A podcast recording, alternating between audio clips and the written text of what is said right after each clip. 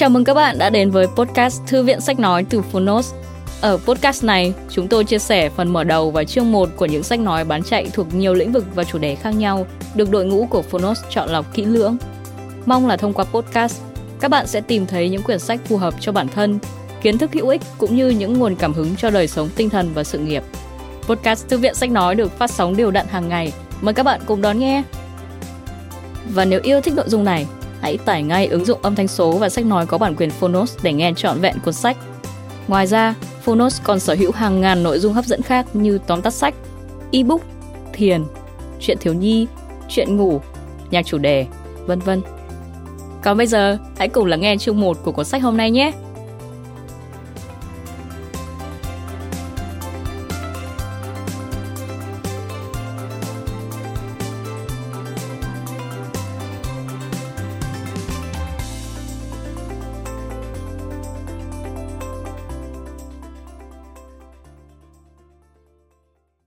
Bạn đang nghe từ Phonos. Vừa nhắm mắt vừa mở cửa sổ. Tác phẩm đoạt giải A cuộc vận động sáng tác văn học thiếu nhi năm 2002, giải thưởng Peter Pan Thụy Điển năm 2008, giải thưởng sách hay năm 2011 do sách hay.com và Học viện Quản lý Pace bình chọn. Tác giả Nguyễn Ngọc Thuần, độc quyền tại Phonos, nhà xuất bản trẻ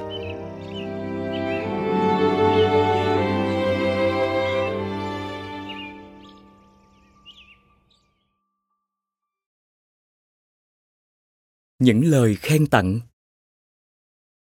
Đọc xong ngẩn ngơ lâu lâu, văn phong đẹp, trong vắt.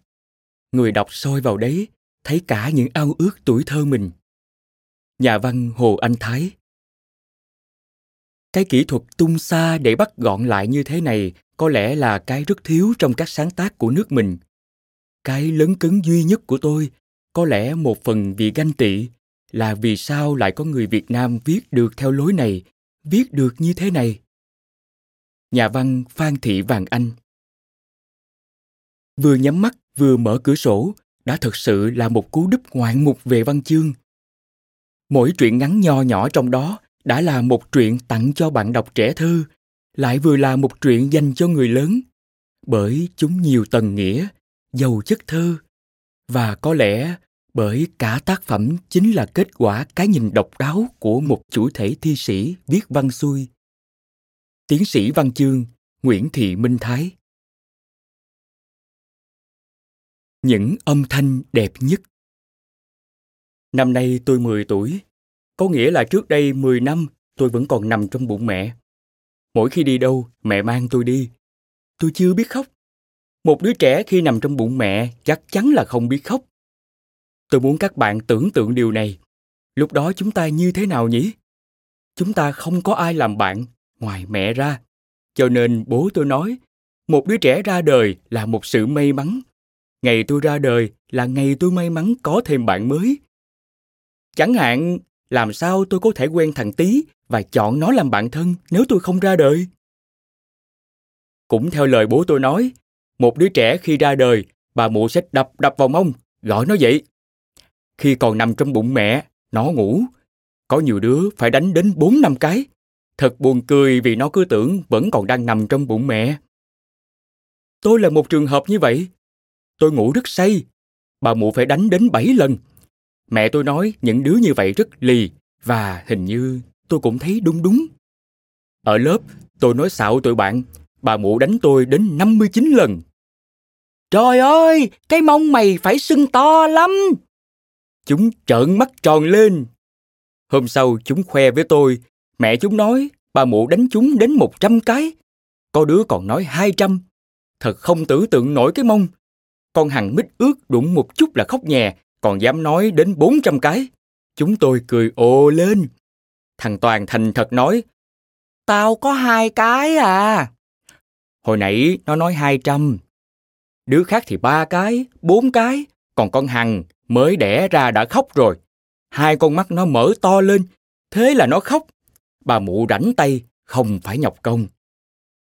Bạn có khi nào hỏi mẹ mình chuyện này chưa? Tôi nghĩ sẽ rất thú vị. Bạn sẽ biết về mình lúc mới chào đời. bạn có biết mở mắt nhìn bố mẹ không? Bạn bao nhiêu ký? Khi ngủ, bạn khóc mấy lần trong một đêm? Bạn có tóc không? Màu gì? Cả trăm chuyện để biết về mình. Nhưng tôi muốn nói với bạn một điều. Chúng ta phải bí mật. Chuyện đó phải riêng tư. Khi bạn giữ một điều bí mật về mình hay về ai đó, bạn sẽ không bao giờ quên. Những chuyện bạn nói ra rồi, bạn sẽ quên mất.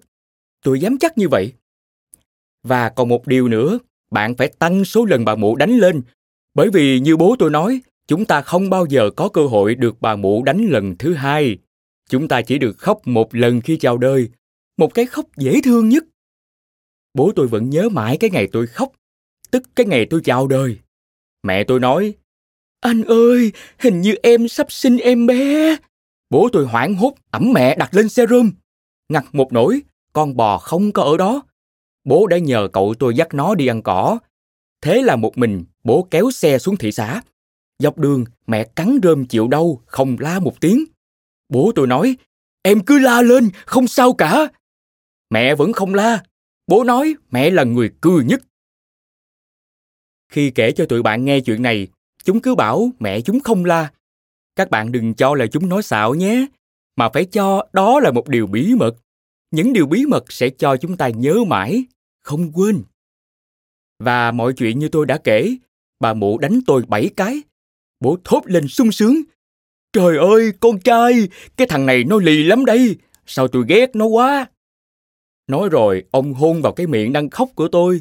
Ông còn áp tay vào cái miệng đang khóc của tôi. Mặc cho người ông dính đầy đất cát cùng những giọt mồ hôi của ông nhỏ vào mặt tôi.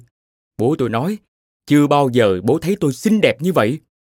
Những ngày làm việc vất vả trên đồng, bố không ngớt tưởng tượng về tôi. Bố nghĩ mặt tôi sẽ dài lắm, cái miệng thì thật to, đôi tay săn chắc. Bố đã nuôi sẵn một con bò dành cho tôi cởi rồi mà. Nhưng eo ôi, cái tay tôi bé xíu, da thịt tôi mỏng tanh. Bố lấy tay tôi đặt lên mặt bố, rồi bố cứ nằm im như vậy. Bố nói, chưa bao giờ có một bàn tay bé xíu đặt lên mặt bố. Bé lắm, bé khủng khiếp. Nhìn thấy tôi, bố cứ tưởng tượng như đang lạc vào xứ sở của người tí hon, mà ở xứ sở của người tí hon thì người ta không vội vàng được. Ví như từ nhà đến trường, bạn đi về một cái là xong. Ở người tí hon thì không phải vậy, họ phải đi một năm. Họ không vội vàng được. Trước một đứa bé, cũng như xứ sở người tí hon, bố không vội vàng được. Muốn ẩm tôi lên, bố phải từ từ. Bố nói, ẩm một đứa bé còn mệt hơn cày một đám ruộng. Bởi vì đám ruộng bạn có thể sửa chữa nó, còn đứa bé thì không. Nó cũng không biết nói. Ôi, tôi đau quá, con kiến nó cắn mông tôi. Vậy đó, cái ngày tôi chào đời. Và bố muốn được nghe tôi khóc. Buổi tối, bố phải đi nhẹ chân, một nỗi khổ của bố. Bố tôi khỏe lắm, cái gì chạm phải tay ông đều kêu rỗng rãng. Muốn đi nhẹ là việc cực kỳ khó khăn. Nhưng vì tôi, bố đã tập dần. Bố nói, giấc ngủ của đứa bé đẹp hơn một cánh đồng. Đêm, bố thức để được nhìn thấy tôi ngủ. Cánh đồng của bố. Bố rất tiếc không được biết bà mụ đánh bố bao nhiêu cái. Bố có hay khóc không? Ông bà nội tôi mất sớm. Khi đó bố còn rất nhỏ, nên chẳng được nghe ai kể lại những người thân trong gia đình là những người nhớ về mình nhiều và đầy đủ nhất những người giữ bí mật của mình ngày tôi ra đời bà mụ hỏi bố đặt tên cậu ấm là gì nào cậu ấm có nghĩa là một cậu bé sung sướng bà muốn tôi được sung sướng bố tôi choạng vậy ừ nhỉ sao tôi quên khuấy mất tôi cứ tưởng tượng về nó mãi đâm quên theo bố tôi cái tên quan trọng lắm, bởi nó là cái tiếng đẹp đẽ nhất mà người ta sẽ gọi trong suốt cuộc đời một đứa trẻ.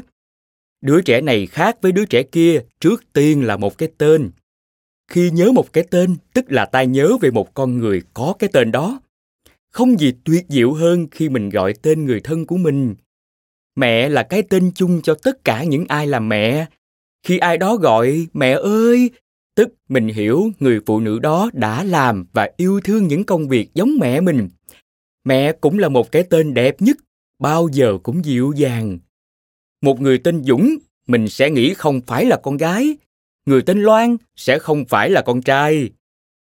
Khi mình lớn, cái tên vẫn đi theo. Mình sẽ giữ nó như một kỷ niệm về người bố và người mẹ.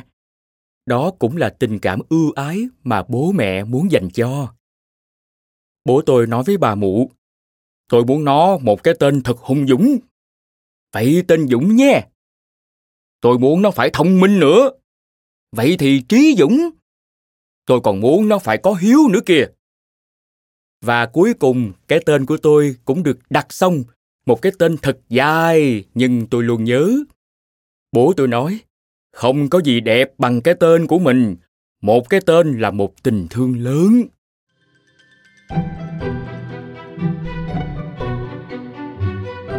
Bạn tên gì vậy? Có khi nào bạn hỏi bố mẹ tại sao bạn lại có cái tên đó không? Tôi tin rằng bạn sẽ được nghe một câu chuyện thật dài về nó. Đó là một bí mật về bạn, một bí mật mà chỉ bố và mẹ bạn biết. Và chỉ khi đó, bạn mới biết tại sao một cái tên lại là một tiếng nói đẹp đẽ nhất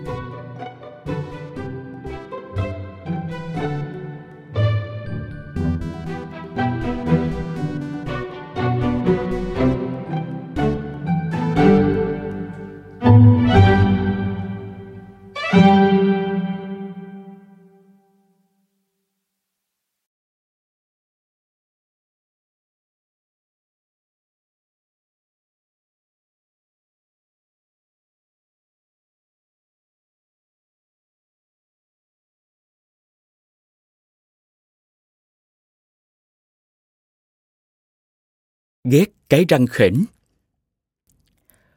Tôi có một cái răng khểnh. Khi đến trường, tụi bạn bảo đó là cái răng bưa cao. Mỗi lần tôi cười, chúng cứ chỉ vào đó. Ha ha, bưa cao kia, mày cho tao mượn về chải chí đi. Từ đó, tôi không dám cười nữa. Tôi rất đau khổ. Tôi ghét những đứa có hàm răng đều. Chúng còn chỉ vào mặt tôi nói, đó là vì mày không chịu đánh răng, những người đánh răng, răng mòn đều. Một hôm, bố tôi hỏi, sao dạo này bố không thấy con cười? Tôi nói, tại sao con phải cười hả bố? Đơn giản thôi, khi cười, khuôn mặt con sẽ rạng rỡ, khuôn mặt đẹp nhất là nụ cười. Nhưng khi con cười sẽ rất xấu xí. Tại sao vậy? Bố ngạc nhiên, ai nói với con? Không ai cả, nhưng con biết nó rất xấu, xấu lắm bố ơi. Bố thấy nó đẹp, Bố nói nhỏ con nghe nhé. Nụ cười của con đẹp nhất. Nhưng làm sao đẹp được khi nó có cái răng khảnh?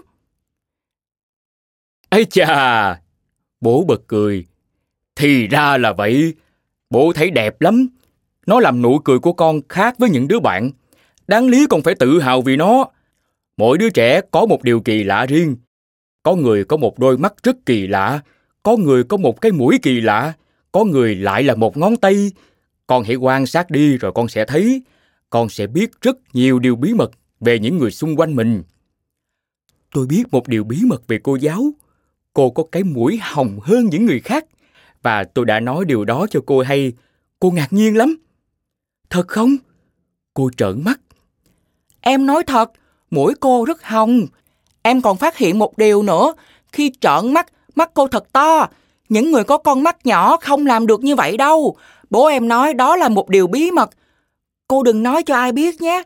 Khi cô nói điều bí mật ra, cô sẽ quên cái mũi cô ngay. Vậy à, em có nhiều điều bí mật không? Dạ có, nhưng em sẽ không kể cho cô nghe đâu. Em sợ em sẽ quên nó. Không sao đâu, khi em kể điều bí mật cho một người biết giữ bí mật thì bí mật vẫn còn. Khi gặp cô, em sẽ nhớ là có hai người cùng giữ chung một bí mật. Và tôi đã kể cho cô nghe bí mật của tôi. Tôi cũng muốn kể cho các bạn nghe nữa, vì như vậy các bạn sẽ giữ giùm tôi một điều bí mật. Khi tôi và bạn gặp nhau, bạn sẽ nhớ bí mật đó. Chuyện là như vậy. Ngày xưa ngày xưa ở một khu làng nọ, có một đứa bé luôn cười suốt ngày. Các bạn biết tại sao không? tại vì nó có một cái răng khỉnh.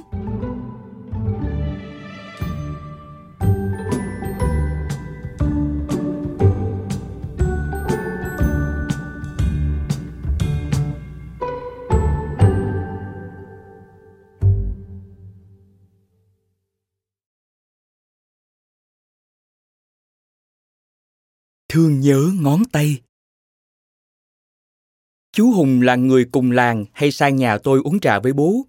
Chú có cái hàm to, bảnh ra như một con cọp. Chú khỏe lắm. Chú có thể chạy bộ nhiều tiếng đồng hồ mà không mệt. Những buổi sáng, chú hay chui đầu vào cái mền tôi đang đắp, hỏi Có ai ở nhà không? Tôi nói Có, có.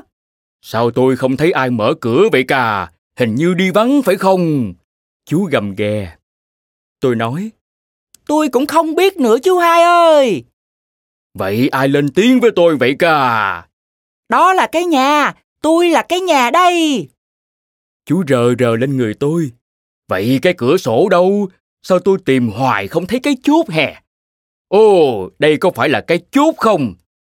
Tôi hét lên. Không phải, đó là con cu. Hai chú cháu ồ lên cười. Tôi ôm lấy cổ chú và cứ như thế, chú đi thẳng ra bàn, không hề vĩnh tôi.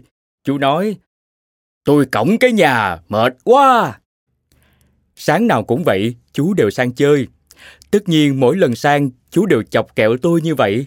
Có hôm chú nói, cái gì nằm trong mền vậy? Có phải là cái bánh xèo không? Tôi đói bụng quá. Tôi hét lớn, Không, tôi là con cọp. nếu là con cọp, cho tôi xem cái chân. Thế là chú vờ ăn cái chân của tôi. Mỗi buổi sáng tôi đều nằm nán lại chờ chú. Tôi luôn nghĩ mình phải đóng vai gì để chú cười to nhất. Tôi yêu giọng cười của chú lắm. Nằm trong mền, tiếng cười thật vang. Nó cứ âm âm trong đầu tôi như một bài hát. Có một bữa sáng nọ, chú không ghé. Tôi chờ mãi đến sốt cả ruột. Bố tôi nói, dậy đi con, chú Hùng chắc bận. Tôi vẫn cứ nằm chờ. Tôi biết chú sẽ nhớ. Đến khoảng 9 giờ, chú chạy vụt vào nhà, hét lớn. Ôi trời ơi, cái bánh của tôi thiêu mất. Tôi nói, Sao chú không qua gọi con? chú nói, cho chú xin lỗi cái bánh nha, chú bận, cho nên cái bánh mới khét như vậy nè. Thế là tôi cười xòa, tha thứ cho chú. Thỉnh thoảng chú hay vật tay với tôi. Chú có cánh tay to lắm, từng cái cơ vòng lên như những trái núi nhỏ.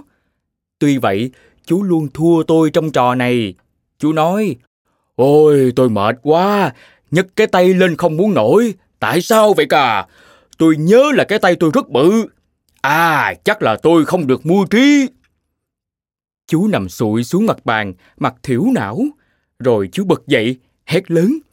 À, tôi biết rồi, tại vì sáng ngủ dậy, tôi không chịu đánh răng. Tôi biết chú nhắc khéo tôi, ghê lắm. Từ nhà tôi sang nhà chú chỉ độ dăm mét, nên chú gọi tôi là người láng giềng. Người láng giềng đi đâu đó? Có phải đi tìm người láng giềng là tôi không? Bố tôi gọi chú là người nhà vì việc lớn nhỏ chú đều làm giùm. Và khi làm thì rất cẩn thận. Chú đóng hàng rào rất khéo, dây kẽm gai căng như dây đàn. Bàn tay phải của chú chỉ có bốn ngón. Chú nói đó là vì chiến tranh. Một viên đạn bay ngang cắt đứt nó. Chú là người may mắn, nhiều người đứt cả bàn tay, bàn chân. Như ông Tư sớm tôi, chỉ còn khúc mình. Ông buồn lắm.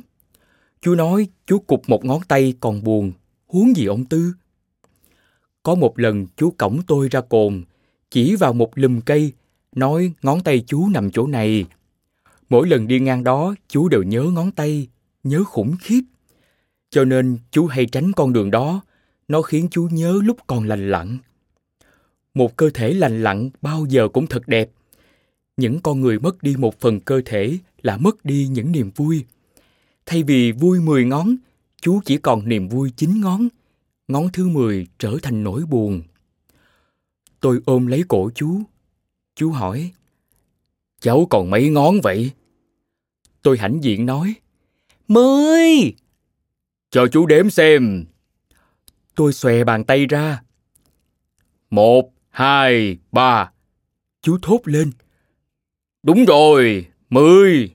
Cháu hơn chú những một ngón. Lần đầu tiên tôi thấy một niềm vui từ thân thể mình và tôi cũng hiểu nỗi buồn của những người không còn đầy đủ thân thể. Tôi sang nhà ông Tư. Tôi không dám vào nhà, cứ thập thò bên cửa sổ. Ông hỏi, Ai đó? Tôi nói. Con đây, con là thằng Dũng. Tôi từ từ đi vào nhà, ngồi xuống bộ ván. Có gì muốn nói với ông phải không? Ông nói. Tôi ấp úng. Con muốn hỏi, ông có nhớ, nhớ... Nhớ cái gì? Con cứ nói đi, đừng sợ. Ông có nhớ bàn tay và bàn chân không? Ông Tư im lặng nhìn tôi. Tôi nói tiếp. Con biết ông nhớ lắm. Ừ, ông nhớ. Ông chớp chớp đôi mắt. Những ngày nằm ở đây, ông luôn nhớ. Thế thì ông có đến cái chỗ mà bàn tay bàn chân của ông nằm lại không? Chưa, ông chưa ghé bao giờ, nhưng ông sẽ không bao giờ quên đâu. Từ lâu, ông ước mơ được ghé lại thăm một lần, nhưng chưa tiện nói ra. Ông sợ chị Hồng của con, tức con ông Tư, nhọc công. Với lại, khi nhắc đến, chị của con sẽ buồn lắm. Ông luôn sợ chị Hồng của con buồn. Thế chỗ đó có xa không ông? Không, ngay trường con đó. Ngay trường của con? Ừ, năm đó ông bảo vệ lớp học. Khi nghe tiếng máy bay, ông đã dẫn cả lớp xuống hầm trú.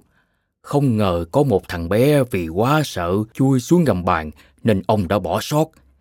Khi đếm lại thấy thiếu một người, ông vội vàng chạy lên tìm. Ông có tìm thấy nó không? Có, ông bế nó lên, người nó mềm nhũng.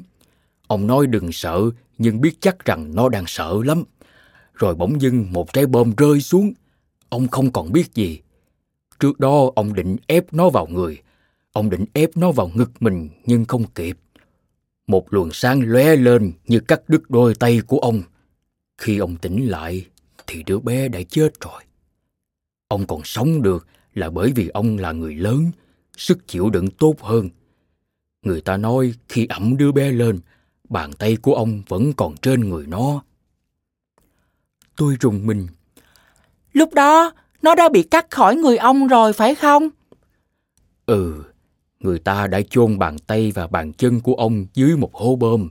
Sau đó lấp đất lại, trồng lên trên đó một cây dừa. À, con biết chỗ đó rồi. Ừ, con hãy đến thăm nó giùm ông nhé. Giống như con đã đến thăm ông vậy. Vì đó là một phần cơ thể của ông còn nằm lại. Tôi gật đầu. Con sẽ đến thăm nó giùm ông. Con sẽ nói với mọi người, dưới gốc dừa có bàn tay của ông để lại lúc ẩm một đứa bé. Con nhớ nói đứa bé vẫn còn sống nha. Tại sao vậy ông? Ông cũng không biết nữa. Ông thở dài. Có lẽ khi nói cứu sống được một đứa bé sẽ tốt đẹp hơn. Ông rất ân hận khi đã lỡ nói với con đứa bé đã...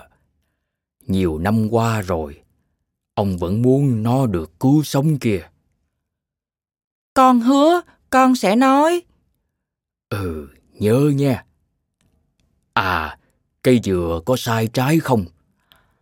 Có ông ạ, à, nó rất ngọt, nhưng con biết vì sao nó ngọt rồi.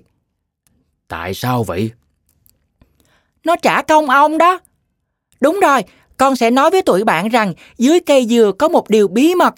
Chúng sẽ trố mắt hỏi, cái gì vậy? Con sẽ giả vờ như suy nghĩ một chút, sau đó mới nói là vì dưới cây dừa có một bàn tay. Ông Tư bật cười. Con làm ông hồi hộp quá. Con cho ông xem bàn tay của con đi. Tôi xòe mười ngón ra. Ông khen. Ôi, chúng thật dễ thương. Ông ước gì được một ngón. Tôi nói. Con sẽ cho ông ngón út. Con kể bí mật này cho ông nhé. Trong 10 ngón tay, con thương nhất là ngón út. Nó là ngón thiệt thòi nhất, bé tí. Nó yếu nữa. Ông thấy không? Nó nhúc nhích rất chậm. Vậy mà lâu lâu con còn cắn nó một cái. Nhưng mà thôi, con sẽ cho ông 10 ngón. Làm sao ông lấy được? Dễ lắm, thỉnh thoảng con sẽ chạy sang đây. Ông chỉ việc kêu lên, bàn tay ơi, lấy cho tôi cây bánh. Thế là bàn tay sẽ chạy đến lấy cho ông ngay. Ông cười kha kha. Ồ, hay quá, thật là hấp dẫn. Vậy mà ông không nghĩ ra được, để ông thử nha. Ông hắn giọng rồi sôi nổi nói, Bàn tay ơi! Ơi, có tôi đây. Tôi nói to, Tôi là bàn tay đây. Bàn tay xin tuân lệnh hoàng thượng.